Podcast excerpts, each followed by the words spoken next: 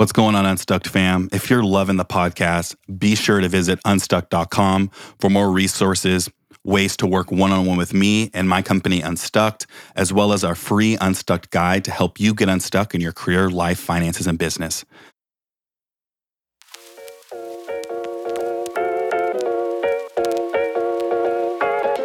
You are now listening to the Unstuck podcast, where we teach you actionable steps to get unstuck in your life, career, finances, and business. Here is your host, Khalil Dumas.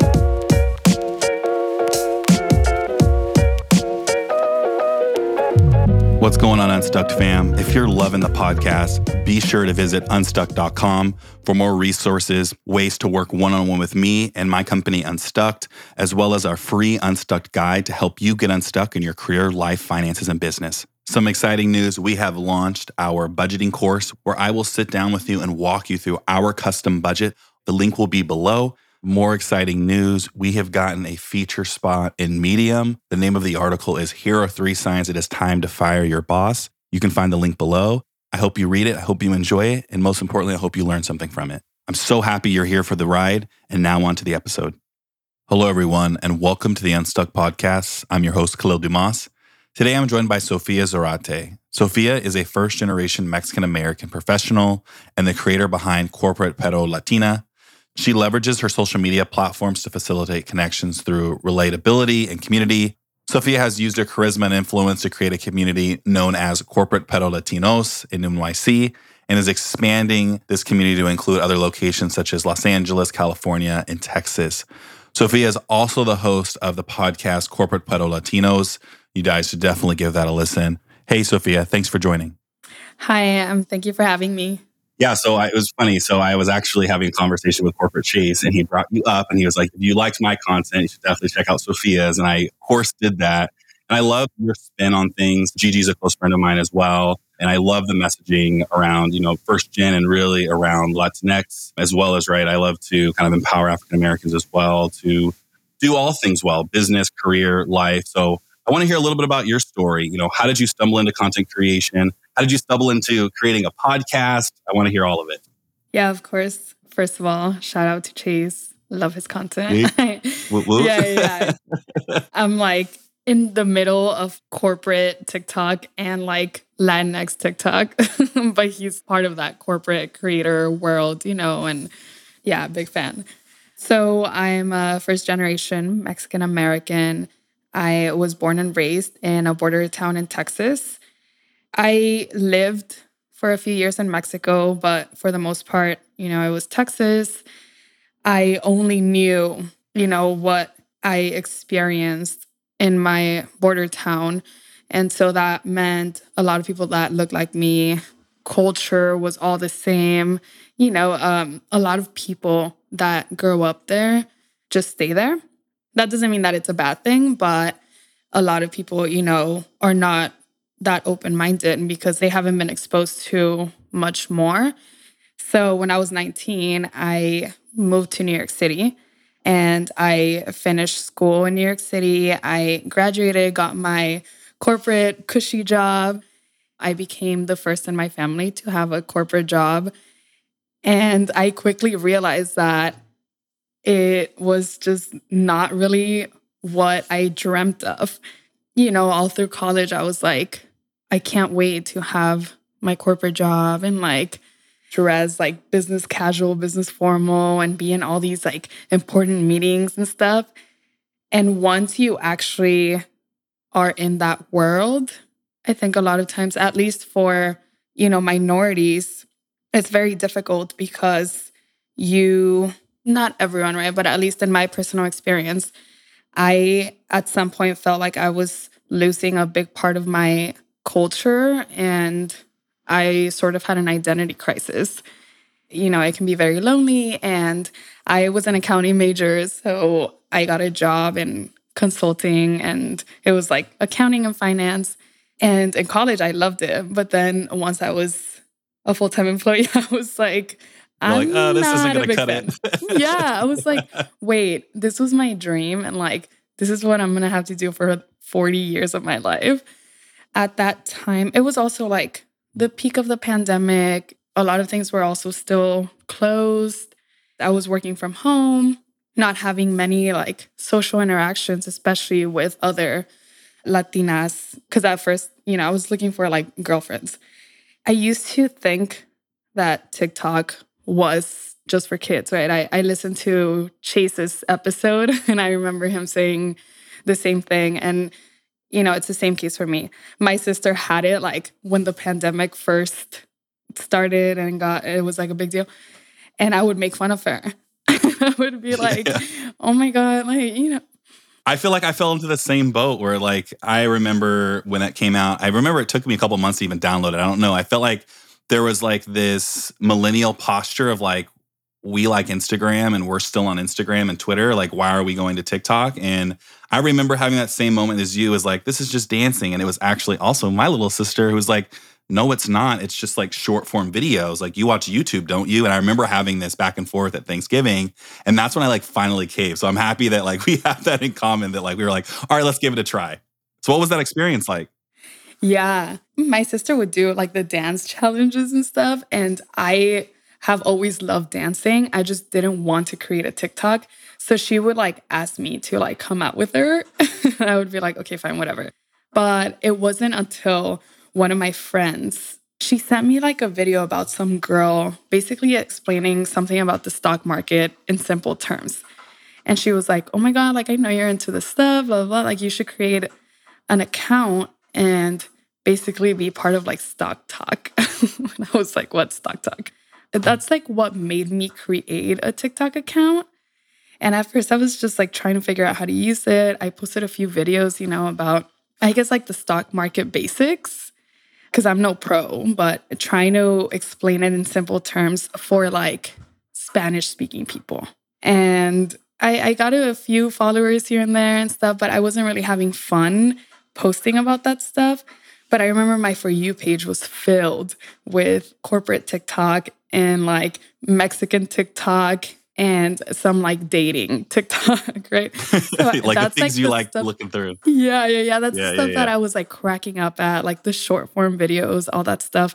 I remember at that time I was like a huge fan of um, corporate Natalie. I don't know if you've seen her. Yeah, yeah. Content. I love corporate Natalie. Shout out corporate Natalie. yeah. And I remember seeing her videos and being like, oh my God, this is so funny. Like, I can so like do this stuff just because like I've never been one to be afraid of being in front of the camera. But I was just like, okay, how do I do it? And like, I thought it was her content was so funny, but it didn't cover like all the experiences that I went through because there are specific experiences that you go through as like a Latina in corporate or a Latina in finance or in New York City, you know, stuff like that. So I started putting my own twist to it. And I think that's when I really started seeing a following. There were two different videos. One was like very corporate like about like partying on the weekend, you know, and it just went back and forth from like when your coworkers ask you what you do on the weekend. And that one like blew up and then a few days later, I had one that was very much like Mexican TikTok. And it was like my brother and I pretending to like speak with um, broken English. Well, it was like an audio. And we just had like a whole thing. And that one blew up too. So I got like followers from both sides of TikTok. And then, yeah, it just became something that was very fun. So I just kept doing it. yeah, that's amazing. And I appreciate you sharing that breadth of experience because I always love the first gen stories.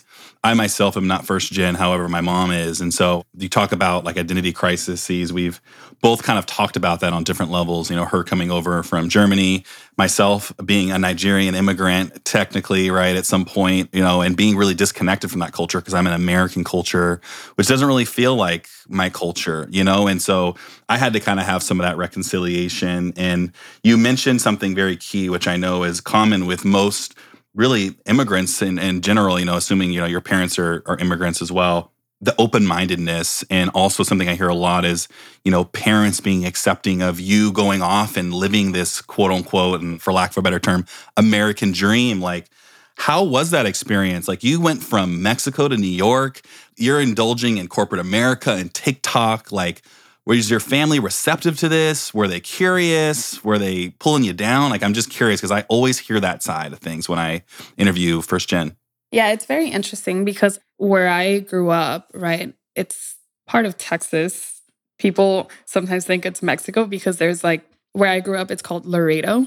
And the town over, like across the border, is called Nuevo Laredo. So sometimes we're like, so you live in Mexico? Or like if you go deep in Texas, like, or like I guess central Texas and stuff, and you tell someone, oh, I'm from Laredo, they're like, oh, so like you come from Mexico? And you're like, no, no, no, Laredo, not Nuevo Laredo. It's, yeah. But I was there with my dad. My mom lives in Mexico, in Jalisco. So she had already been away from me, you know, technically since I was like in fifth grade or something. So to her, it wasn't like such a big hit when I was like, I'm moving to New York City. It was just like, okay, now you're just further away. It did have like an effect on her because we were further away, which means sometimes like we might not go as often or something because flights are so expensive, right? But it wasn't like, oh my God, you're like literally leaving me. With my dad, he took it kind of hard because we were very close and we used to see each other all the time. And then all of a sudden, I was only supposed to be in New York City for a semester. I came here through a student exchange program that my school offered. But once, you know, I had spent a couple of months here, I was like, I'm not done exploring New York City. And I had this idea that, like, if I stayed and I interned here, it would be easier to like start my career in New York City. And I've always believed in that saying you know, if you can make it here, you can make it anywhere, which I think is very true, at least in corporate America, right? So I applied to transfer. And once I knew I was accepted, uh, I told my dad. And he was like, he got sad, but he was like, all right, like, I guess, you know, if that's what you want. He was very accepting and supportive, but to this day, he like gives me a hard time about it. If I complain about, anything about New York City. He's like, well, you wanted to move there, or, you know, yeah, you made the decision that you wanted to live in this city. And like, so don't complain about it. And I'm like, AKA come back. yeah, no, he's always, I used to work at KPMG, yeah. and this is like a global company, right? And he would always tell me, you know, KPMG has offices in Texas, right? like, oh my God. Yeah, I know. We're living the same life. I made that move from California to Portland. KPMG is actually based here. And I just think that's so funny because every time I'm back home, there's always a question of like, so like, Barry's kind of nice. Like, you ever think about moving back? And it's just, oh, it's like a poke. And it's because they love you, but I totally understand kind of how hard that could be. Yeah, definitely. Um, I don't know about your family, Ryan, but you know how in Latino culture, it's part of your culture, right? To be close to family. A lot of times, especially as women, you don't leave your home until you get married. So to them, it's very strange and it's something that they just have to accept. So, you know, the reason why I made this platform was kind of twofold. One was really when I was on social media or really consuming any form of content, no one really talks to quote unquote normal people, or no one even really gives what that beginning or middle looks like. And I really, then the second kind of reason I created it was I wanted to give people, you know, and, and also the youth kind of what I didn't get as a kid, you know, and some, you know, I love my parents to death. Shout out mom, shout out dad. They listen to podcasts all the time. But our parents, right, they're not perfect, right? They there are areas where maybe they could have been more supportive or they could have, you know, stoked our curiosity more.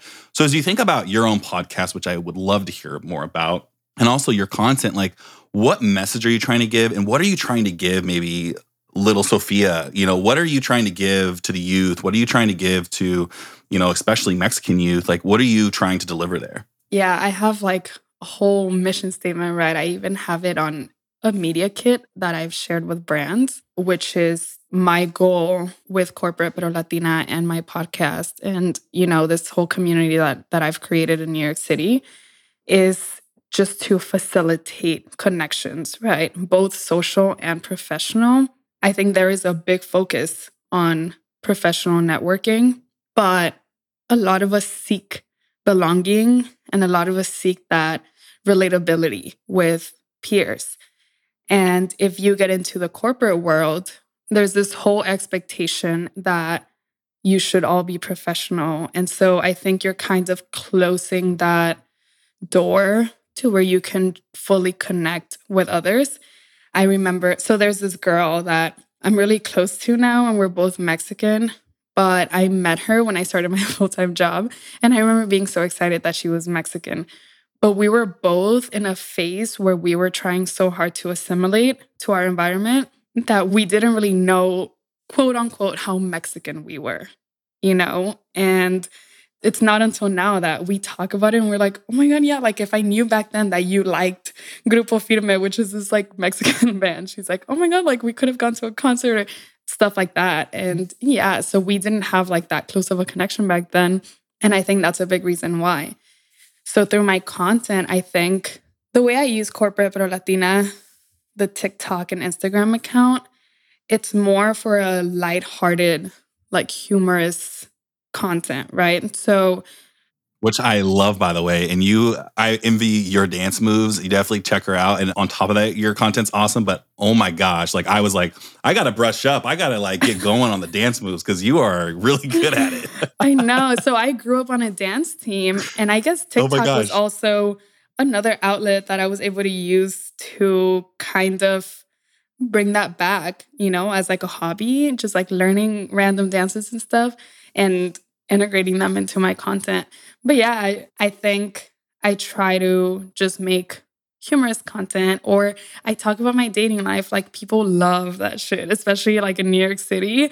You know, I talk about like my failed dates and stuff and people just like keep up with it. And, and a lot of people have reached out to me and they're like, oh, thank you for like you know, bringing some like laughs to our days because like being a corporate Latina can be so hard and stuff like that. On the other end, I really want to make a difference. I always talk about how if I could, I would be a full time influencer and a big one, but not so much because I want the fame.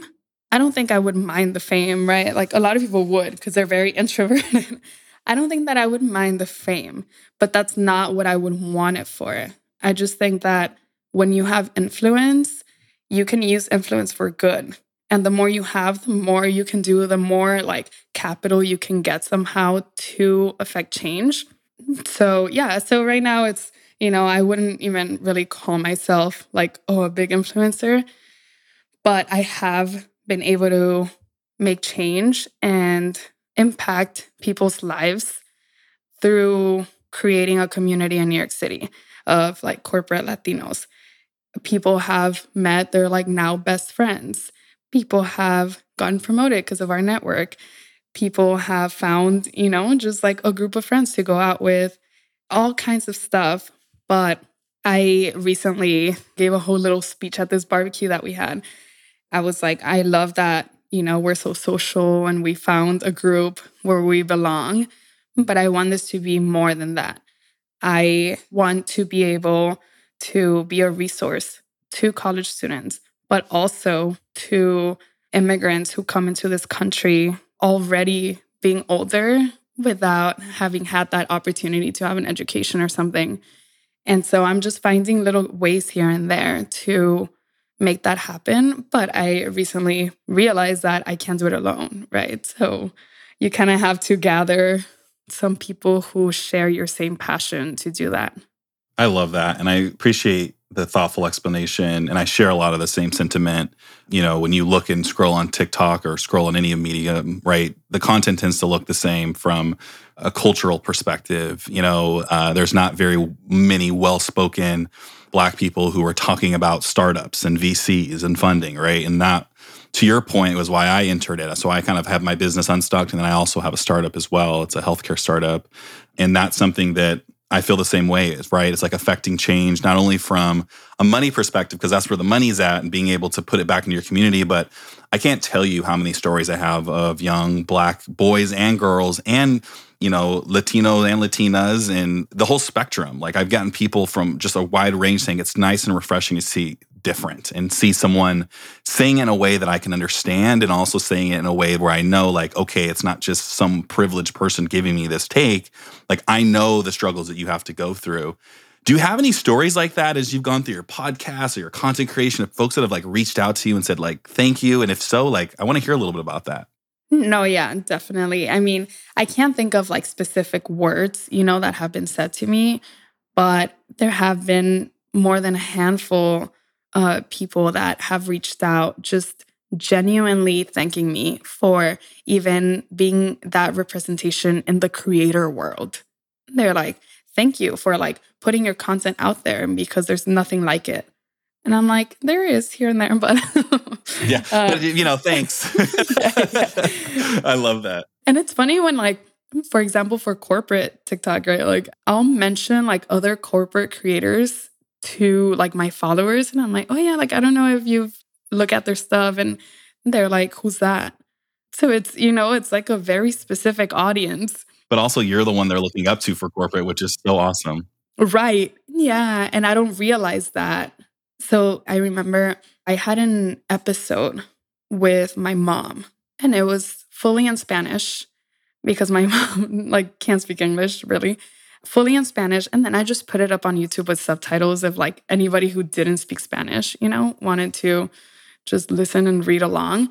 But it was like a very vulnerable episode with her and a long one. And she just really opened up. It's sort of like that struggle that many moms and like daughters have, right? Or just like with parents in general. As you grow up and you're first generation, you start having like a different culture and you start seeing that disconnect with your parents. My mom was like a very absent mom growing up. So she had to make the decision of letting us leave when we were very little to go with my dad. And we spoke about all of that and like whether she regrets it or not. And, and she does. She's like, yeah, if I could go back, I wouldn't have let you guys leave. But then we think about that and we're like, but if you hadn't let us leave, like where would we be right now? Oh my God, what a catch 22. yeah. And wow. so after I posted that one, I actually thought that not many people would listen to the whole thing because it was very long.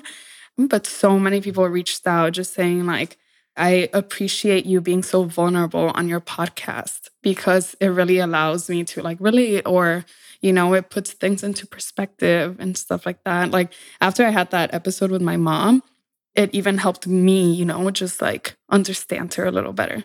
So yeah, I definitely like here and there, you know, I always have people that reach out and it kind of like keeps me going because sometimes I do get that burnout of like creating and yeah, it helps. I actually feel like I'm there. You know, I get married in five weeks. Had about six weddings this year. Oh, thank you. And a little pause. shout out, shout yeah. out to the wifey. Thank you. shout out to the wifey. And you know, the last week was the first week in 25 weeks that I didn't post an episode, and I had a moment of like freak out and I had to remind myself of the phrase I have on my wall, which is consistency doesn't mean you do it every day. It means that you're committed to the process. But was great was it showed a lot of my personal development because Khalil, about five years ago, I probably would have fought tooth and nail to record something.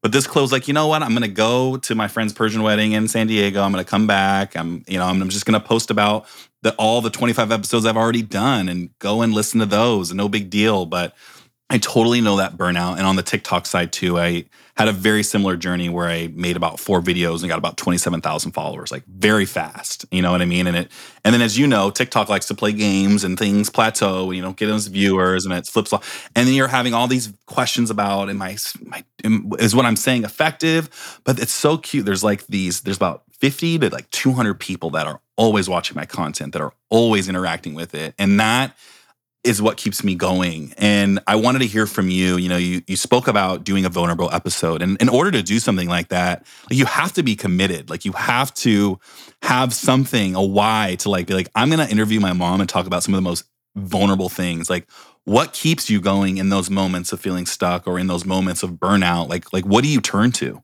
So I think one of the things would be something that, you know, you touched on earlier, right? Like what would you want to do for like young Sophia?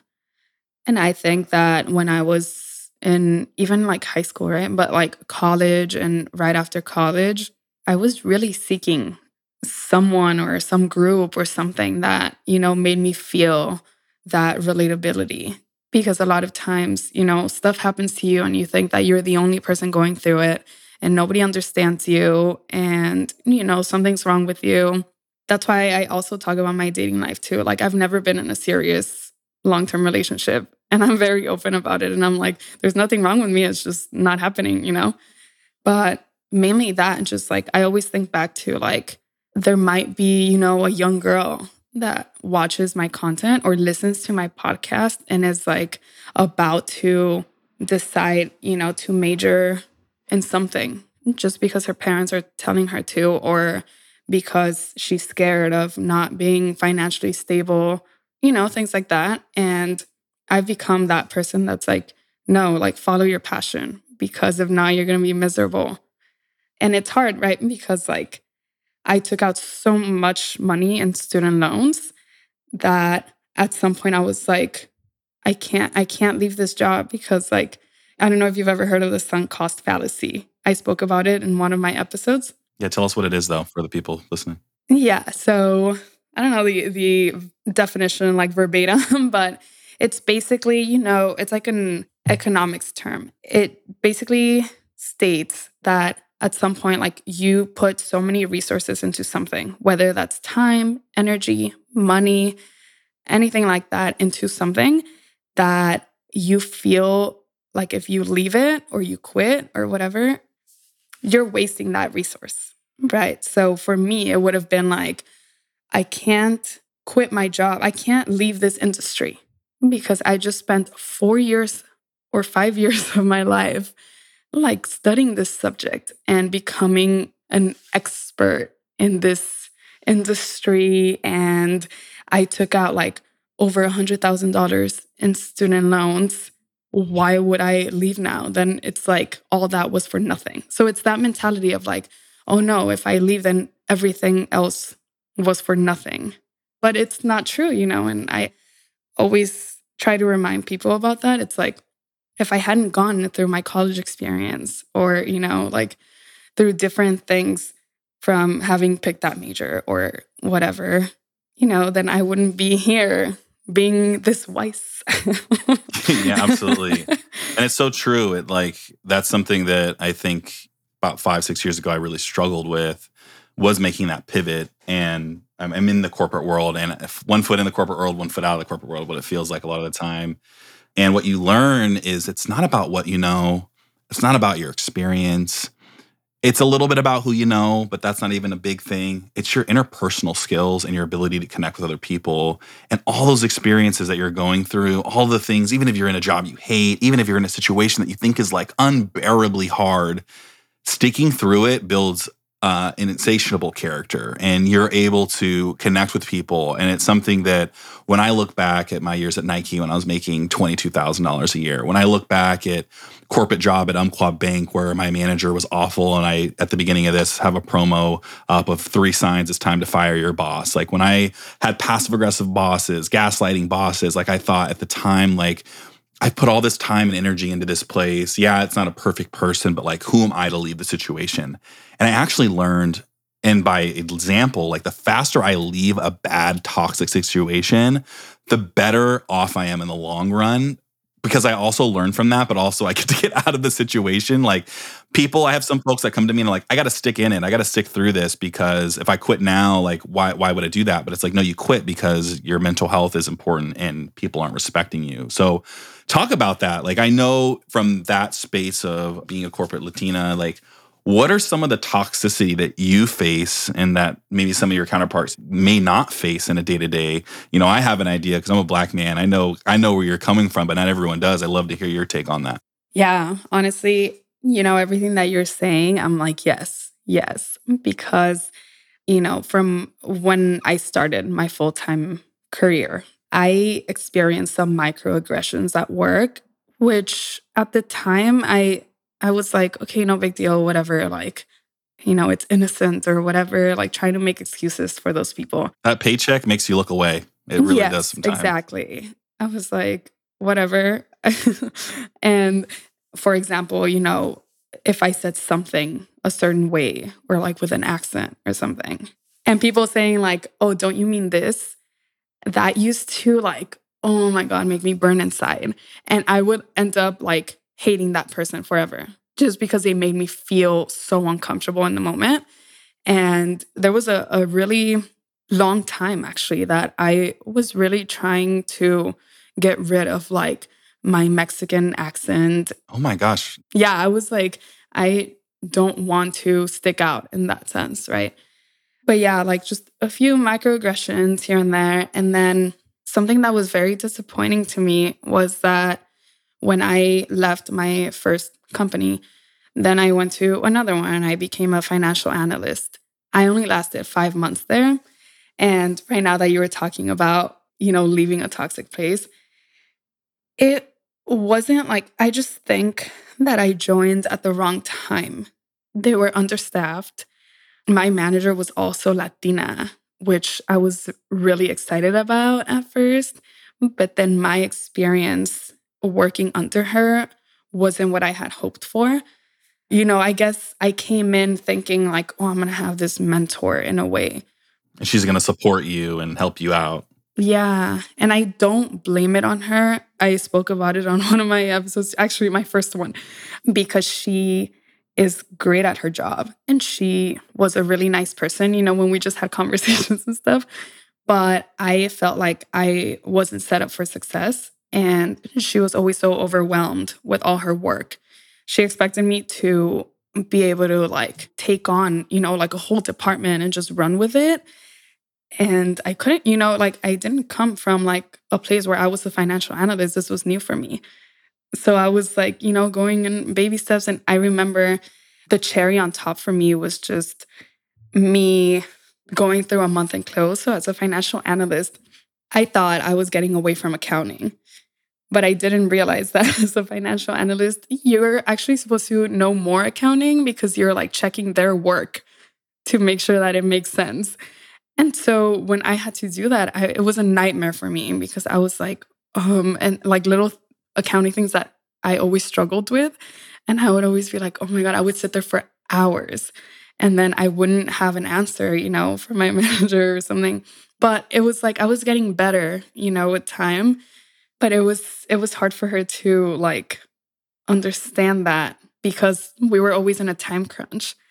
And so, yeah, the last straw was just like me telling her like, you know, hopefully next month is better because she was like, "Oh, we we need to stop having all these like little errors here and there and I need to be able to like rely on you." And I'm like, "Yeah, hopefully next month, you know, it's better and then better, better." And she was like, "No, like if I can handle all these departments, like you should be able to handle this one." Yeah. And I was like, "Oh no, I can't work with someone who thinks like that. And I remember calling my dad and crying to him. And I was like, I cannot go through another month-end close. And I was like, oh my God, but I had no job lined up. But I really was, I was like waking up and like feeling, I was panicking, you know, like, what am I going to mess up today? And it was really, really, really affecting my mental health. And at the time, I was like, you know, venting on TikTok, and everyone knew that I like was so unhappy. and that's not fun because that's not you either. Like, that's not you. Yeah, it was like sucking that like happiness out of me. You know, I'm a very like lively person and I was just like always miserable and taking it out on people. It was so bad. I was like, I can't do this. I don't know what I'm going to do, but I can't do this. I had like one month's worth of savings to like survive without a job, I guess. So I gave my two weeks notice. My manager was shocked. And I was like, you're shocked. you know, like yeah, like why are you, that's the problem. Yeah, like, why like, are you shocked? yeah. But I was like, yeah, like I'm sorry. And I like was very strategic about it where like my last day was like right before the next month-end close. But yeah, I quit with no backup plan. But that day was the day that I started my podcast. I literally just grabbed my phone and I was like, all right, here. It was like a seven minute episode, but I was like, it was like my announcement, I guess, to my audience or followers, right? That I quit my job. Like, if you're miserable, you should do it too. And the response that I got was amazing because I was actually a little scared that people were going to be like, you know, when like your videos end up on the wrong side of TikTok? yeah. And you're like, no. yeah. So I was like, oh my God, if people start attacking me saying like, you're so dumb for doing that and whatever, right? Like, you're going to regret it. But everyone was so supportive. And I will always remember this one comment from a man that I guess he was like in his 50s or something. I don't know, like an older gentleman. And he was like, props to you for doing this now. He's like, I wish that at your age, I would have had the guts to leave my job. But now I have a family that depends on me, so I can't. And you know, it's that like feeling of being stuck. And I was like, wow, okay, let me take that and run with it. You know, and I want to kind of submit because you went through a lot there, and I think it's really important that we kind of touch on a couple pieces. You know, first off, sticking out. It's something that comes with confidence and age. You know, from a young age, after Nike, I found myself in a C suite at a startup with a little bit of equity, but still working for someone and being the only black person in the room, the only black person in the company, the only black person in the client base. Like, as you start to zoom out, I'm like, I'm one of, you know, 200, 300 here. Let me assimilate. Let me figure out like my lane. Let me figure out how to like not stick out so much and what i learned was i actually was hyper focusing on the wrong thing. I was hyper focusing on the look me being a black man and others being white primarily when in actuality my sticking out was my candor my articulation my leadership was vastly different than my leadership you know at that time and I used to hide that thing. Like, for example, you talked about you being overwhelmed or you being afraid to ask for help or a mentor not career pathing with you, not showing you the way. Like, I believe strongly that my leaders should do that, but I wasn't holding them accountable. And it wasn't until I got to a point in the company, which took about a year or so, where I was basically the company. I was selling, I was creating the products, I was talking with the clients, where I started to kind of put my foot down and to my shock and to my awe, they stepped out of the way and were like, okay, well, you lead.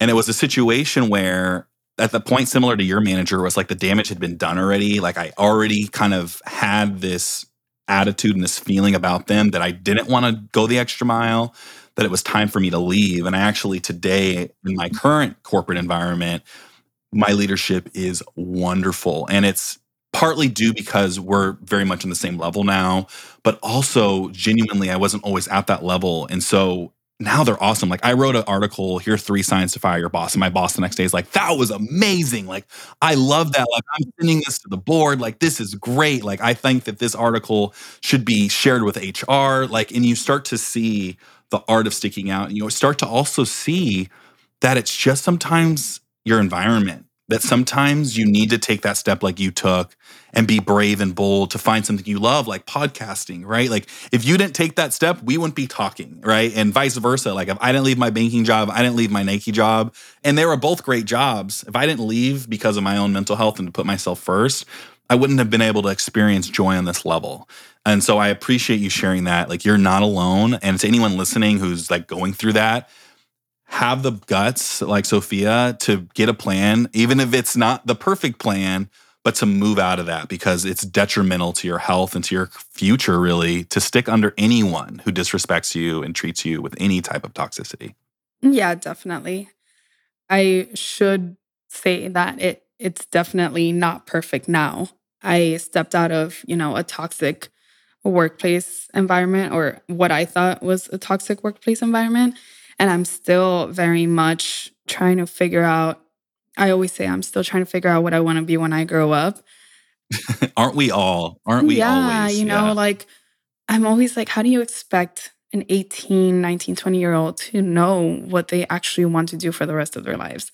And so I once read this book that really changed my perspective on like sticking with just one thing. Uh, it's called Range by David Epstein and they touch on you know the importance of seeing the value in employees who have had different experiences in different industries different roles because they bring such a different perspective to a specific role or something right?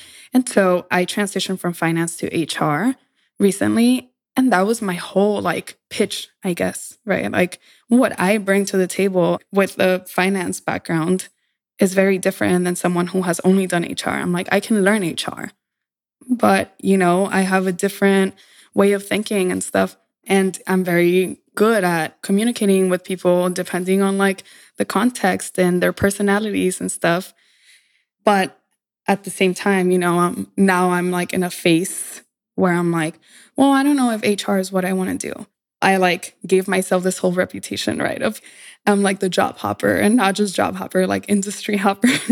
Cause I'm like just exploring. You're not alone. I'm the I do this, I'm the same way. Absolutely. That's the way to do it. But I'm also like I'm in my mid 20s and I'm like, if not now, like when, right? I it's this is the oh, perfect oh, time so, to explore my options. Yeah, yeah, yeah, absolutely. You should be doing that. And I started entrepreneurship really young. Like I was selling t-shirts out of my college dorm room. And after the fact, I didn't go straight into a corporate job. I thought, oh, let me go join this startup with three 25-year-olds who have an apparel company. Completely on par with what you're talking about at your at the last toxic job, right? Really not supporting you. And I went from there, you know, I went to Nike to get a customer service job because I thought, okay, well, it's not ideal, but I know data's there and I know it's Nike. Like I'll figure it out. And I only lasted there for about a year and a half. And so about every year and a half, two years, I was moving jobs, leaving jobs. And, you know, I felt this sense of guilt about it. I don't know where that was born out of because I was totally justified to hop. But I started to learn that no one cared. Like when I went into interviews, they didn't go, okay, Khalil, uh, you were at your job for one month, or you're Khalil, you're at your job for a year and three months. Like, why was that? And if they did ask, which I was asked once, I would say what we're talking about. I had toxic leadership. I didn't have a career path. I wasn't supported. And that was it.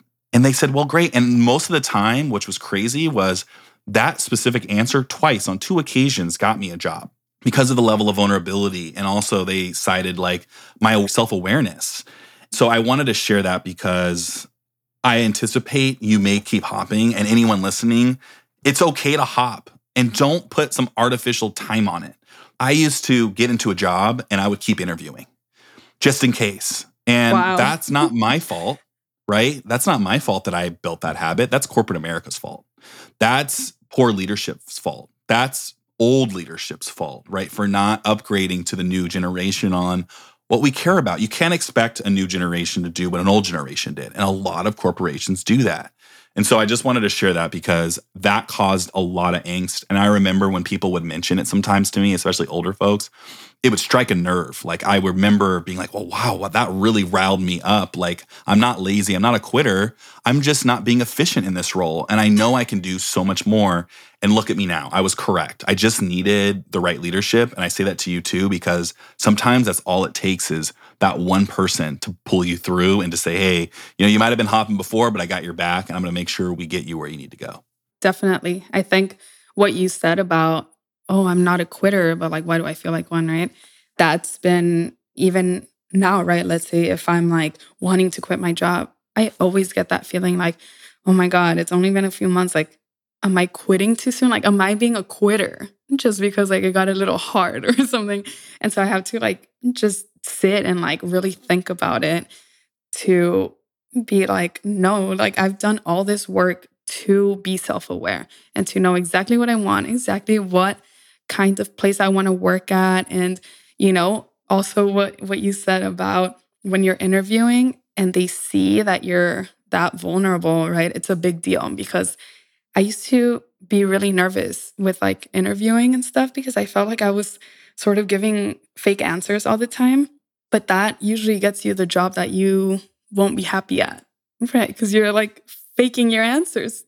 Oh, circle and highlight that. Oh yeah. Oh my God. Yes. Yes. And, you know, you finish an interview and you're like, oh, I gave all the right answers. But it's like, yeah, you said what you, they wanted to hear. So now I'm like, yeah, I will sit there and I'm like, these are my values. This is what I care about. This is the kind of worker that I am. I care a lot about work life balance. So if you can't give me that, like, you know, just very clear. What sucks is that sometimes you know, you have those interviews and you do say that stuff and they tell you, like, yeah, we have all that. And then you start and it's like, okay, well, you kind of lied. yeah, no, it's so true.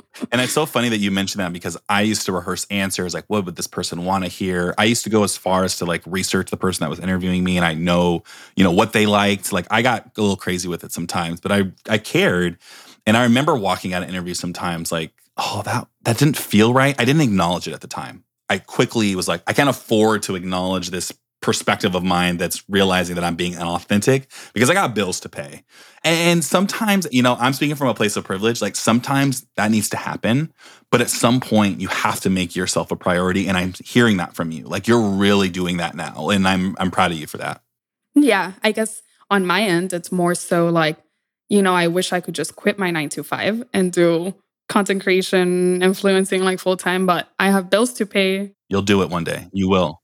I know. I'm like manifesting it hardcore. You will. but you will. Um, and I'm here to but help. For now, for now, it's like I still need that nine to five. So, you know, to a certain extent, there are things that I have to deal with and like be okay with, I guess. But, you know, it doesn't mean that I need to stay in a place where I'm unhappy. Like I might just keep job hopping or something, but Absolutely. And you know, I always ask this as a kind of a wrap up. Just want to give you the floor. If there's anything at all, podcast, business, whatever it is, um, or a message that you want to share with the audience that you maybe didn't get a chance to share, or something you want to maybe re-articulate, I want to give you that chance. Yeah, I guess if anything, I would just, I guess we did touch on it, right? But to really be true to yourself. So often we think about like the pressure of what others are thinking. Um, and Latino culture, there's like this whole ¿qué van a decir los demás? ¿Qué va a decir la gente? And it's like, what are people going to say? And like in your family, like everyone always cares so much about what people are going to say. Like, who cares what we say within the family, but what are they going to say? And I think that for a long time, I was doing things for other people. I I remember having a friend tell me that like she loved being able to tell people, "Oh yeah, my friend works at a big 4 like in consulting." And I remember thinking about um yeah, like my mom was so proud, right? And telling people in Mexico like, "Oh, she works at this global company." And like everyone knew, you know, the company and for me a big thing was like being a woman in finance. Like that was my whole personality and I took a lot of pride in being like a woman in finance, but I hated it. Like, I loved talking about what I did for a living, but the day to day, I was like, oh my God, no, like another day. I was like living for Fridays. And right now, I'm kind of like in that stage again because I'm not really happy with my current job.